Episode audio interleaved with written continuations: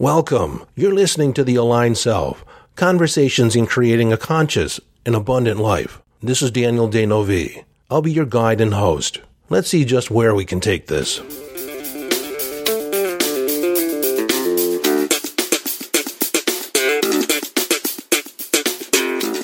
Hello, friend, and welcome back. Uh, in this Five Minute Friday, I want to talk about energy, the fact that everything is energy. Whoops, hold the phone.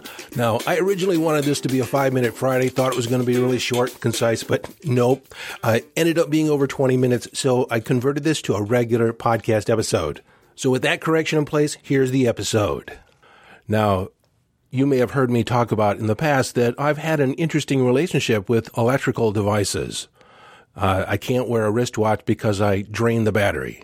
Sometimes I walk into a room and the lights pulsate to my heartbeat.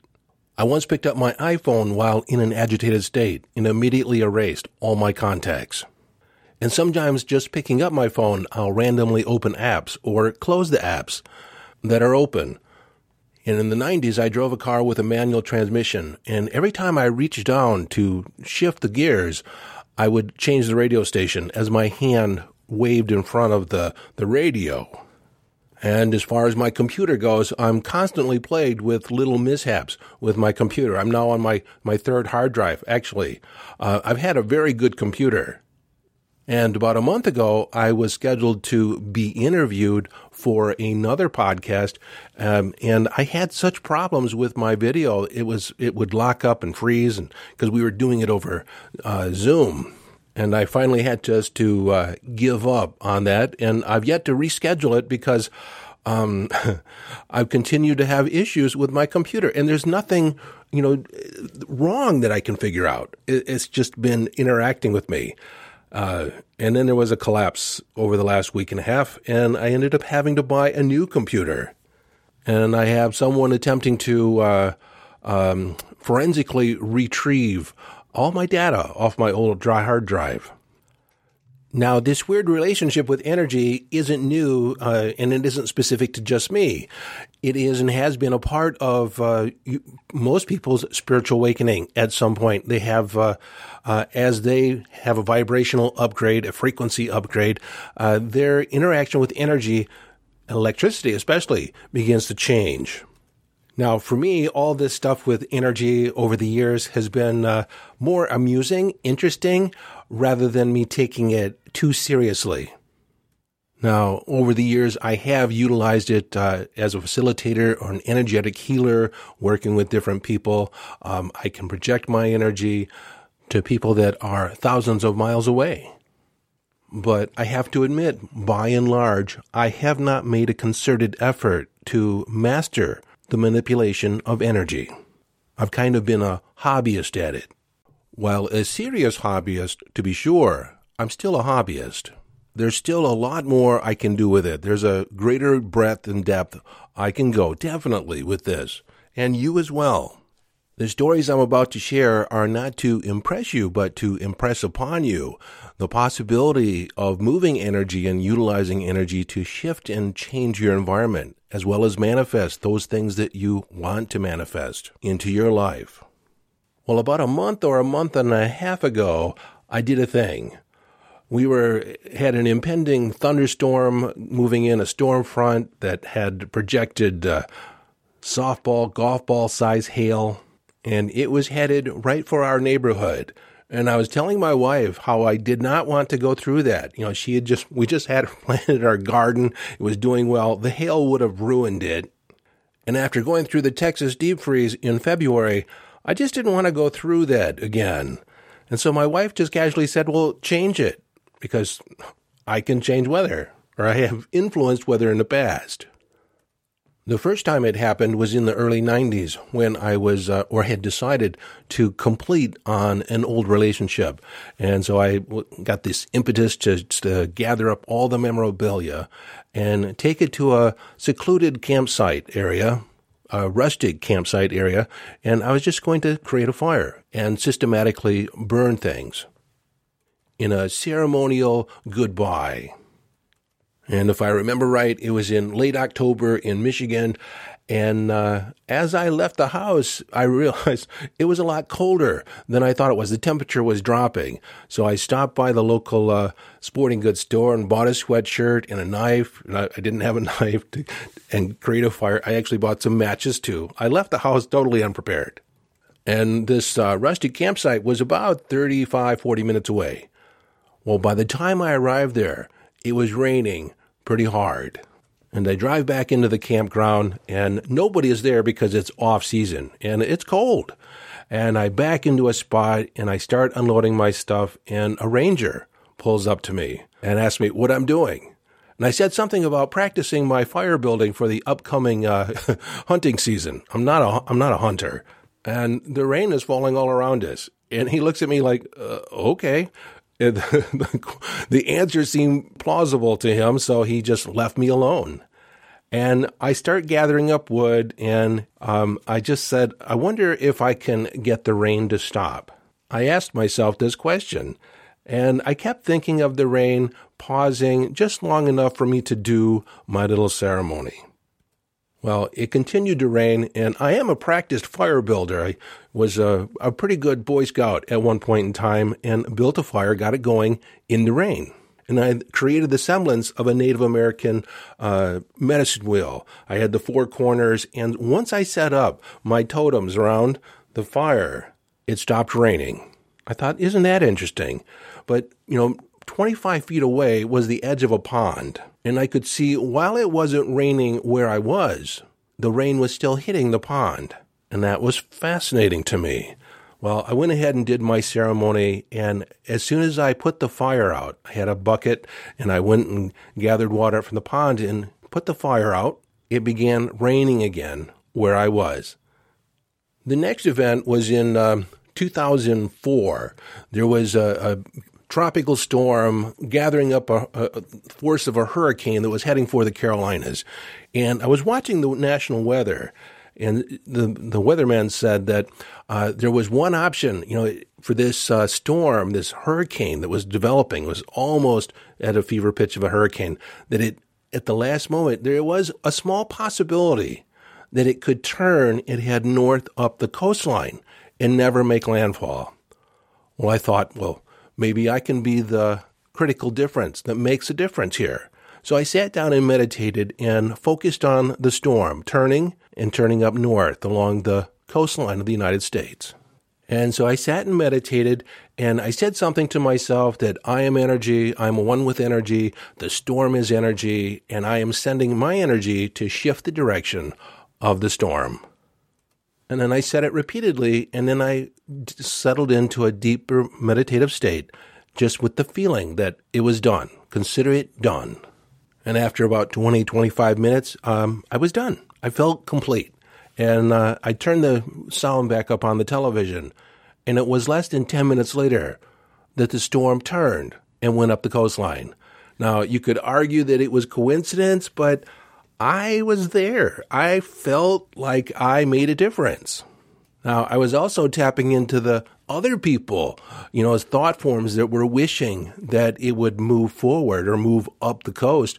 And I just added my energy to that body of thought form that was already there, that I knew was already existent. Well, my wife knew about this story. I would tell it often and, and kind of uh, brag about it. And uh, we were about to get married. We'd been together for 10 years, and our wedding date was May 4th, uh, 2019. And um, we kind of projected out that we'd like nice weather, but as it was coming up, it was nothing but rain in the DFW area. And it was projected to rain the whole day on our wedding day. And frankly, that just wouldn't do because the major- our ceremony was outside. And my wife asked me, What are we going to do? I said the only thing I know to do is to shift the weather. So on Thursday, I forecasted out that sure, it could rain Friday night. It could even rain Saturday morning, but it was going to clear and be nice and sunny, beautiful the rest of the day. And then it could rain on Sunday again if it wanted to. Well, Friday night, the night of the rehearsal, it rained cats and dogs. Gusty wind, blustery. Uh, it was uh, scheduled to rain all night and into the next morning. And then they said that it should clear about 10 o'clock. And so it did. The sun came out, things dried off. It was absolutely beautiful. And my wife and I joked the whole time that we changed the weather. Well, on our honeymoon, we spent a couple days in a cabin in Fredericksburg, and uh, it had rained. It started raining a great deal. And uh, we were scheduled to leave Fredericksburg and head down to San Antonio. And we had plans to hang out on the Riverwalk down there, which is an outside activity. And again, watching the weather, it was scheduled to rain for the next three to five days. And I said to myself, well, it's going to rain. Let's uh, get everything out right now. I think now's the time for it to unleash all its fury, all its energy. And it was right after I made that statement, the rain just was a deluge. You could hear it on the roof. You could see it. You couldn't see more than 20 feet out the window. The rain was so coming down so hard. Well, we did have to check out, so we ended up having to drive in this rain. In fact, it did let up just long enough for me to load the car, and then it started raining again. And it was raining so hard, I had to pull over uh, three or four times. It was so much weight on the car that the car and the car was also hydroplaning from time to time because of the amount of rain on the road. And I wasn't going very fast. I had slowed down to about 35 miles an hour. Well, after about 45 minutes of that, we drove out of it and we didn't see any more rain the rest of our honeymoon. Hmm, completely different than what the, the newscaster had uh, projected, the weather forecaster had projected. So back to this storm that was heading our way about a month ago. Uh, she said, do your thing. So I basically, I guess you could say I cast a spell around the house. I protected the house and in my arms, I just visualized the storm moving around us. You know, I'm not going to stop it completely. So I just wanted to protect the area that we were in. So I kept move, motioning around the house, around our property, around our neighborhood. And uh, lo and behold, the weather, we never got the weather that they predicted. We got a little bit of rain, but never got the hail. The next day, um, I discovered that there were people on Facebook that were only two blocks away from us, holding pictures of the in their hand of golf ball and softball size hail.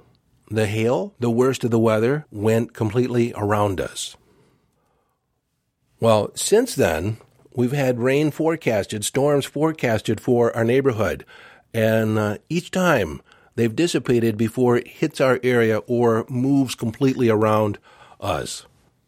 And my wife joked, said, You really laid down a spell that time of protection. And uh, she said, But my garden is kind of drying up. It could use some rain.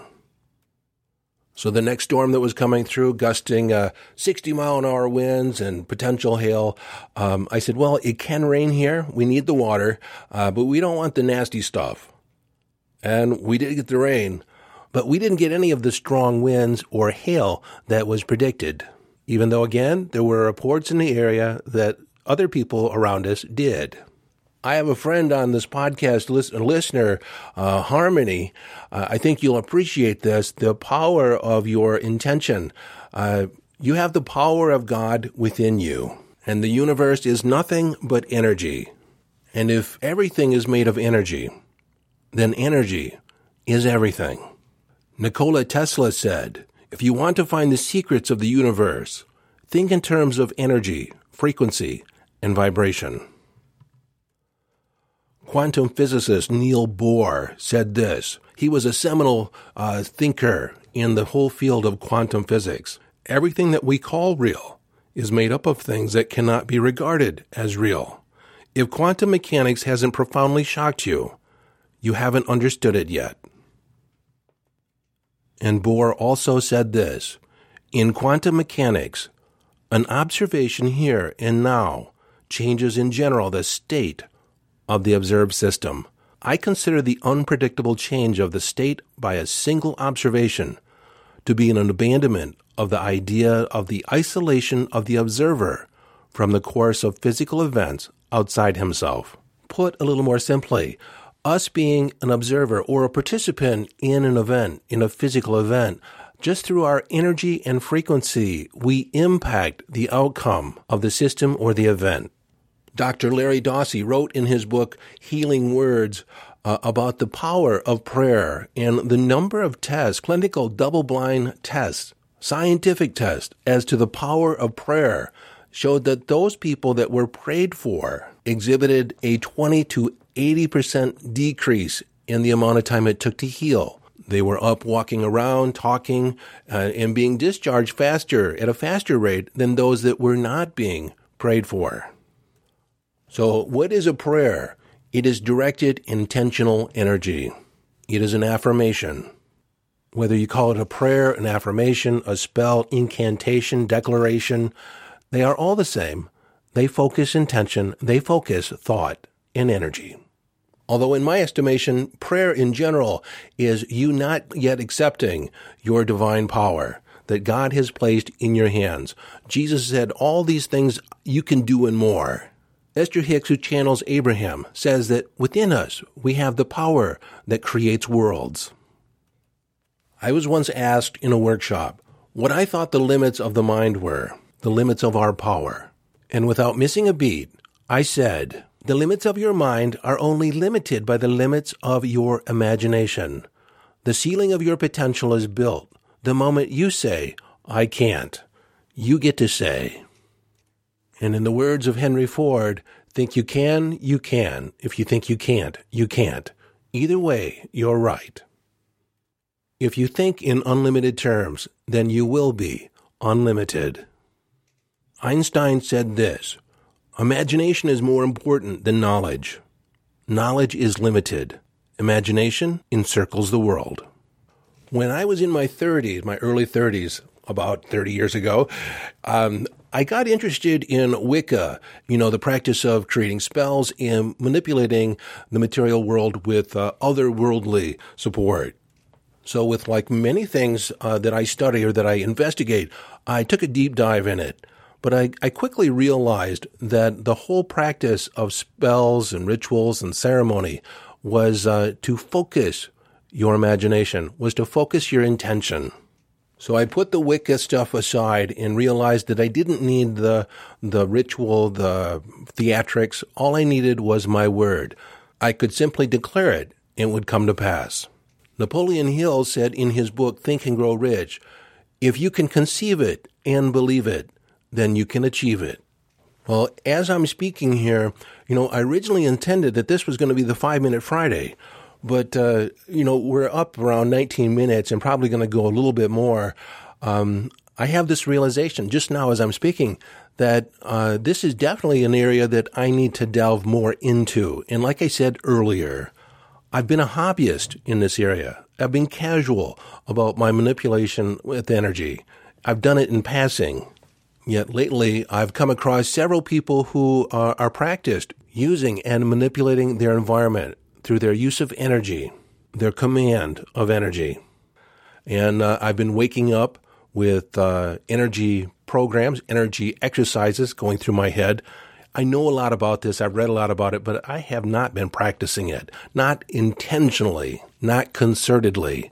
And so over the next few weeks, I'm going to make a practice for myself. I'm going to journal about it and I will update you down the road. And I'll probably create a small course around it.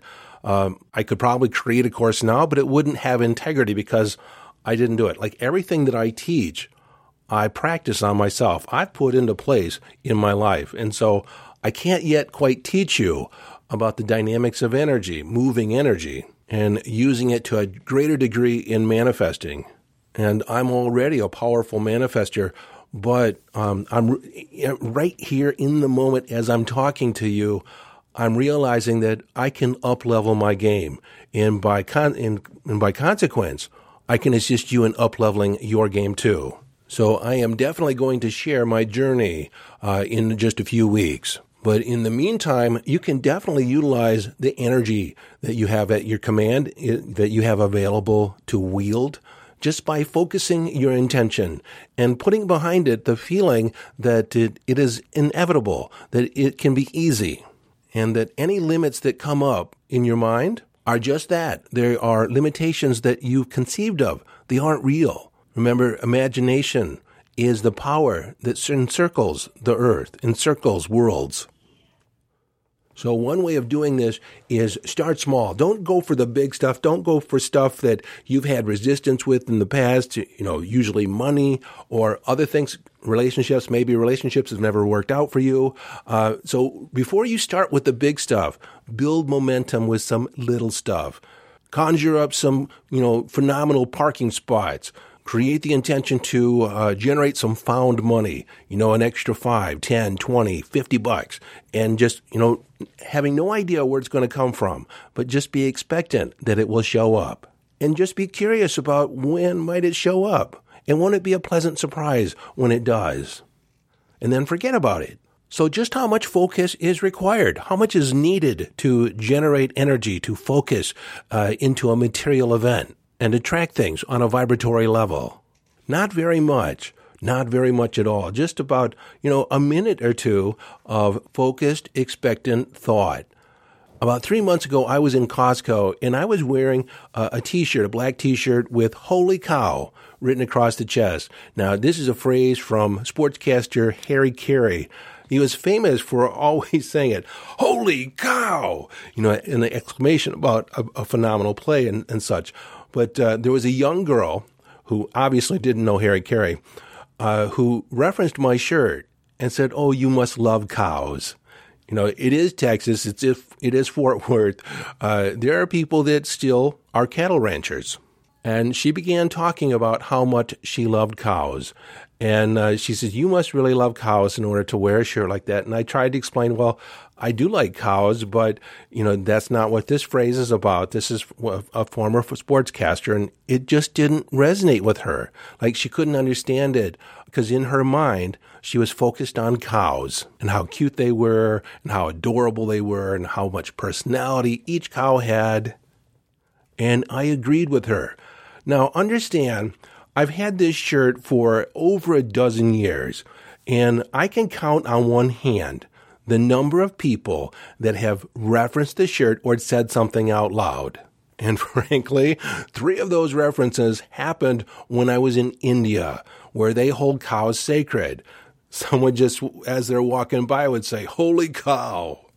But again, less than five times, you know, someone has said something about it. And most of the time, I forget I'm even wearing it.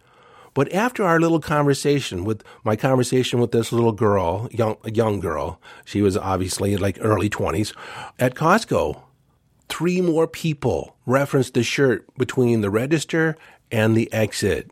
The guy that was standing in front of the air conditioners, the the upgraded services that Costco offers near the exit across from the service desk, he said, Holy cow.